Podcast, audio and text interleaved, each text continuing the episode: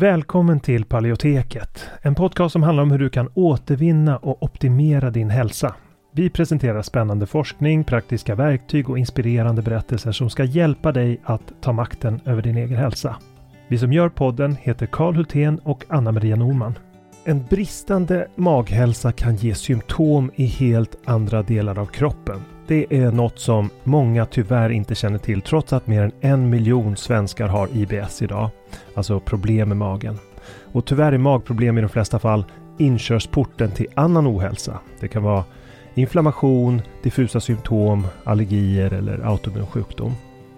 Och för att möta den här trenden av växande behov så har vi utvecklat kursen Maghälsa på djupet.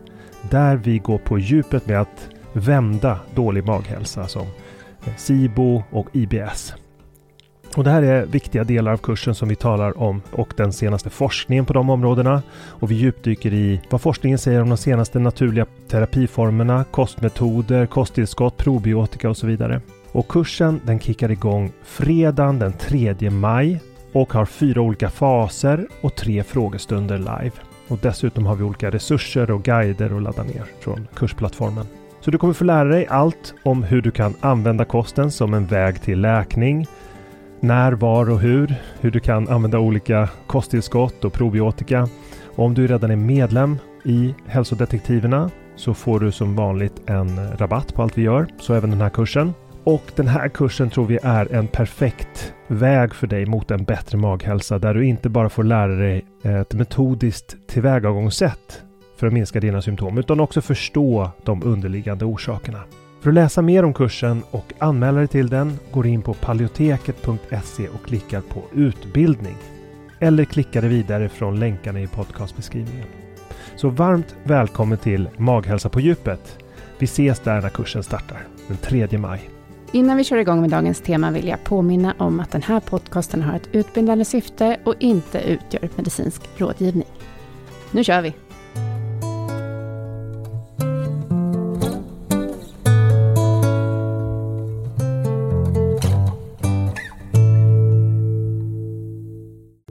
Idag ska vi tala om zink som är ett väldigt viktigt näringsämne för immunförsvaret. Och långt innan människan kände till vilken läkande kraft zink kan ha så användes faktiskt den här metallformen av zink i form av pulveriserad zinkmalm för att läka sår. Långt innan vetenskapen hade avslöjat vad zink hade för roll i kroppen. Men zink är ett spårämne som har en roll i hundratals enzymatiska reaktioner i kroppen. Det kan skydda mot infektioner, det hjälper tarmen att läka, men vad de flesta inte känner till det är att zink också kan skydda mot virusinfektioner genom att hjälpa immunförsvaret att fungera bättre även vid kronisk inflammation och eh, därför så bidrar det också till att återföra hälsan till normalläget snabbare. Och det här är det andra avsnittet i en serie om tre olika avsnitt där vi beskriver näringsämnen som är viktiga för att minska inflammation men också skydda kroppen mot inflammation. Det finns tre sådana ganska unika näringsämnen. Vi har redan talat om D-vitamin och i nästa pratar vi om fiskolja. Och det är intressant med ett näringsämne som zink eftersom det precis som D-vitamin och fiskolja är relativt billigt att producera och att det inte är bundet av några patent. Och ändå kan det ha en så otroligt positiv effekt. Och vi kommer att tala om några praktiska råd i hur du kan tänka kring zink, hur mycket du ska få i det och så vidare. Men de viktigaste källorna inledningsvis det är rött kött, ostron och annan havsmat. Och eh, vi ska gå igenom mer om det senare i avsnittet. Vi har ju tidigare talat om att zink är väldigt viktigt för tarmslemhinnan att läka och att häva läckande tarm i podcast avsnitt nummer 34. Men eh, faktum är att zink är viktigt för alla celler i din kropp för att de ska kunna dela sig. Och därför är det inte bara läkning och återhämtning som zink har betydelse för. Det har också antiinflammatoriska egenskaper och kan bidra till att kronisk inflammation och felreglering av immunförsvaret hamnar på rätt köl igen. Men zink tar lätt slut och det kanske är så eftersom det är ett spårämne som ingår i över 300 enzymer och 2000 så kallade transkriptionsfaktorer i kroppen. Det betyder att zink är delaktigt i allt ifrån genreglering till celldelning och ämnesomsättning som sker med hjälp av zink. Och vi vet att brist på zink också är rätt vanligt globalt och kan leda till obalans i immunförsvaret i tredje världen. Och det ökar naturligtvis risken för infektioner, eh, hudsjukdomar, tarmsjukdomar och så vidare. Och immunförsvaret är också relativt känsligt för zinkbrist. Och det beror delvis på att eh, man har upptäckt att zink behövs för att vi ska bilda och aktivera nya T-celler. Och T-celler är särskilt aktuellt i dessa dagar när det talas allt mer om T-cellsimmunitet och där behövs alltså zink för att aktivera T-celler. Men även B-celler som producerar antikropparna mot virus och andra invaderande organismer. Det behövs till NK-celler som är eh, Natural Killer Cells. Det är de som är en del av det naturliga medfödda immunförsvaret som också bidrar till att skydda kroppen mot virusinfektioner. Och de påverkas också negativt av zinkbrist. Men har då zink en antiinflammatorisk effekt? Kan man egentligen säga det? Det påstås ganska ofta, men det är inte riktigt korrekt. För inget näringsämne kan egentligen vara antiinflammatoriskt, utan snarare kan man säga att näringen i sig är en förutsättning för normal reglering av immunförsvaret och för celldelningen. Men i dagens moderna samhälle så påfrestas våra immunförsvar ganska hårt av både kostfaktorer, miljöfaktorer och andra livsstilsfaktorer och det ställer högre krav på kosten. Och behovet av zink är kanske högre idag, i alla fall hos vissa grupper, beroende på hur kosten ser ut. Det bästa är ju naturligtvis att få i sig det zink man behöver genom kosten, men en tidsbegränsad kur kan vara gynnsamt och kan i praktiken ha en antiinflammatorisk effekt. Jag ska förklara hur det hänger ihop. Det har nämligen observerats att tillskott av zink kan hämma inflammationen hos försökspersoner. I en studie exempelvis fick försökspersoner ett zinktillskott på 45 milligram under åtta veckor. Och när man jämförde med kontrollgruppen så såg man hur deras kroppar reagerade väldigt olika på inflammation som man skapade med hjälp av gifter från bakterier. Man uppmätte alltså betydligt lägre inflammationsskapande signaler i deras blod, så kallade cytokiner. Så vad beror det här på då? Jo, det visar sig i flera andra studier att zink kan hämma inflammationsskapande mekanismer som startas av något som kallas för NF-kappa beta. Och det är ingenting du behöver lägga på minnet, utan det här är en grupp proteiner som tillsammans aktiverar inflammationsskapande gener. Och här ingår sådana gener som kodar för cytokiner och kemokiner och andra protein som sätter igång inflammationsprocesser. Men förutom att hämma aktiveringen av inflammationsgener så har zink också en mer direkt effekt på immuncellerna. Zinktillskott kan nämligen påverka inflammationsskapande T-celler, så kallade TH17-celler, att bli mer antiinflammatoriska. Men det tar inte slut där med den positiva effekt som zink kan ha. För att zink kan också, förutom alla de här positiva effekterna på regleringen av immunförsvaret och nedregleringen av inflammation, också ha en effekt på kroppens antioxidantförsvar. Man har nämligen sett att Zink kan minska belastningen av fria radikaler och de uppstår vid inflammation eftersom immunförsvaret producerar dem för att bekämpa inkräktare. Men tyvärr skadas också omkringliggande vävnader av de här fria radikalerna och därför kan zink alltså mildra konsekvenserna av inflammation på kroppen. Men zink kan faktiskt också skydda mot infektioner. Och det finns en mycket känd studie som visade att tillskott på 10 milligram kunde skydda skolbarn från infektion i luftvägarna. Man tog 609 barn som slumpades till två grupper. Den ena gruppen fick zink i sex månader och antalet infektioner sjönk med 40 procent från 35,6 procent till 11,6 procent i zinkgruppen medan kontrollgruppen fick ökat antal infektioner från 36,8 till 43,6 procent. Och den här studien har senare kunnat bekräftas i en lång rad andra liknande studier. Så zink kan alltså modulera immunförsvaret på ett sådant sätt som ökar motståndskraften mot virus och bakterier.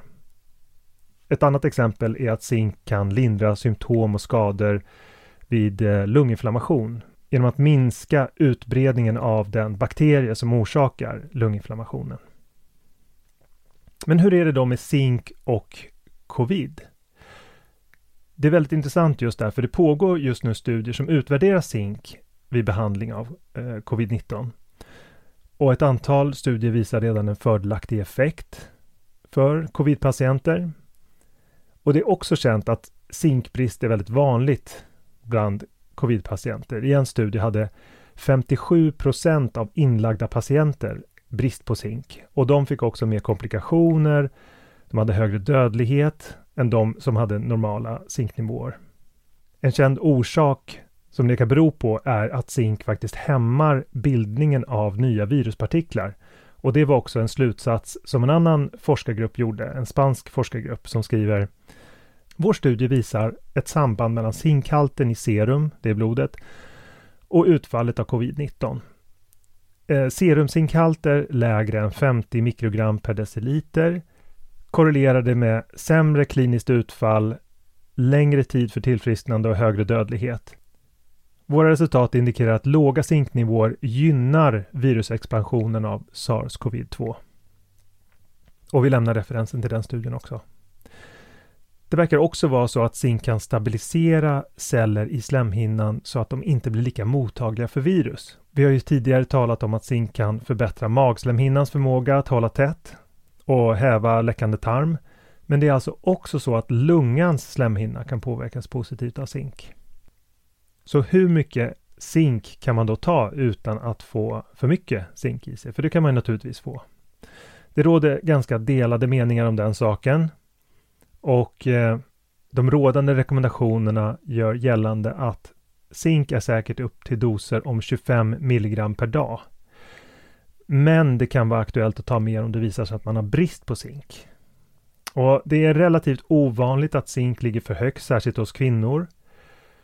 Konservativa uppskattningar visar att 25 procent av jordens befolkning har brist på zink och de flesta är, är naturligtvis fattiga som inte har råd med de livsmedel som innehåller zink eftersom de är animalier och hyfsat dyra. I västvärlden är problemet inte lika omfattande men det är fortfarande så att rekommenderat dagligt intag det baseras på friska individer. Och det kan vara så att personer med felreglerat immunförsvar som vid inflammation, autoimmunitet eller postcovid behöver mer zink. Och det gäller också för äldre personer som ofta har zinkbrist. Även personer med inflammatorisk tarmsjukdom har ofta zinkbrist och det finns studier som tyder på att den bristen också har en koppling till själva sjukdomsprocessen. Idag är den säkra dos som vi kan rekommendera ändå 25 mg per dag över längre tidsperioder. Och överdosering kan med tiden leda till brist på koppar och annan toxicitet, så man vill inte ta för mycket. Men ett väldigt konservativt råd är 25 mg per dag. Men det bästa sättet att få i sig zink, det är ju förstås genom maten. I många fall skyddar naturliga former av zink mot de negativa konsekvenser som kan uppstå av kosttillskott eftersom zink finns där i balans med andra viktiga näringsämnen, till exempel koppar. Och maten som ger bäst zink, det är i fallande ordning ostron, grislever, älgfärs, kycklinghjärta, renkött, nötkött, lammlever, hummer, älgkött, strutsfilé, siklöja, nötlever, blandfärs, musslor, krabba och hjortkött.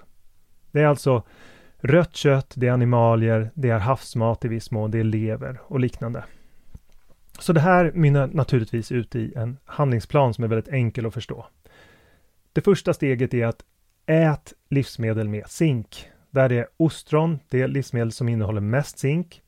Och efter ostron kommer lever, älgfärs och kycklinghjärta exempelvis. Du kan få i dig mer zink genom att tillaga några av de recept vi har på vår receptflik på paleoteket.se. Där kan du hitta ett antal rätter som har mycket zink i sig. Steg nummer två är att testa dina zinknivåer om du tror att du får i dig för lite. Det är bra att veta vilka zinknivåer du har innan du börjar ta det som tillskott.